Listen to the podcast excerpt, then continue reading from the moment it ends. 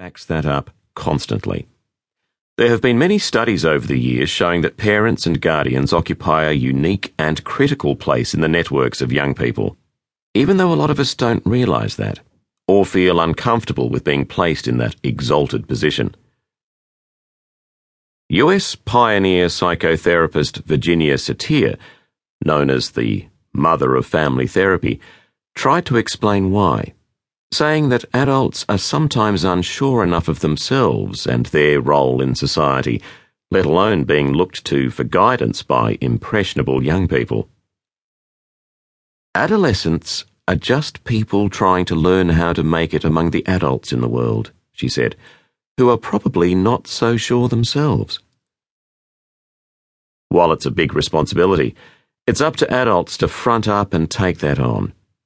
They also need to recognise that life is a lot different now from when most of us grew up. In the old days, a parent just shouted at a child and expected immediate obedience. Now, kids are a great deal more sophisticated and complex, with a lot more stresses and demands on their attention and time.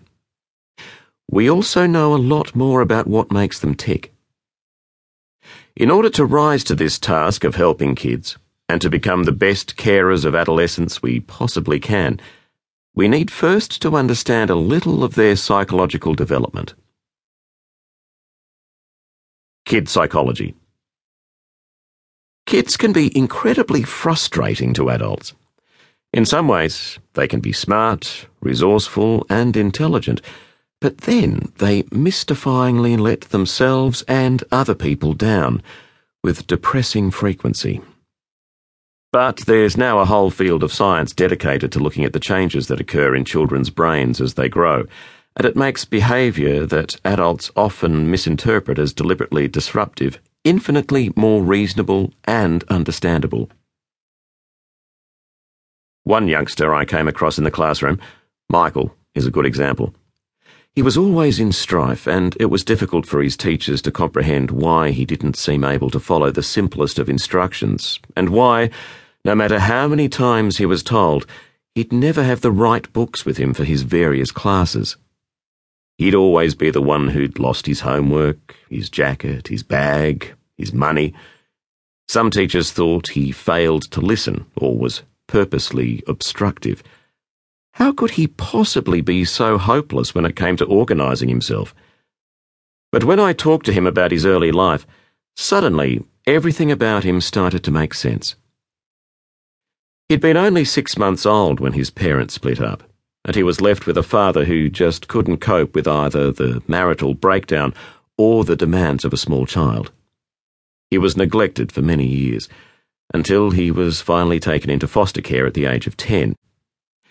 He still failed to thrive, and his foster carers became impatient at how he seemed to deliberately ignore their instructions and with his erratic behaviour. He was moved through five different foster homes until he finally became homeless. With this background fully understood, we had a psychologist help him, and now he's making great progress, learning how to process the kind of simple tasks most of us take for granted every day. These days, we know more about the human brain than ever before, and realize that adolescent brains are still developing changing, and being shaped by their environment right up to the age of 25. As a result, all through the teenage years, the brain is still a work in progress. This has implications for a whole range of abilities, including motor skills, cognitive development, problem solving, and moral and conceptual understanding, language acquisition, social personality and emotional development and self concept and identity formation. The parts of the brain undergoing the most dramatic change in the teenage years are the frontal lobe and hippocampus, areas associated with motivation, impulse control, and addiction. This is hard, irrefutable science, not opinion, speculation, or theory.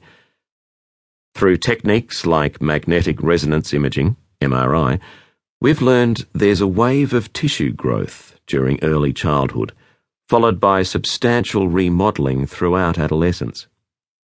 This second set of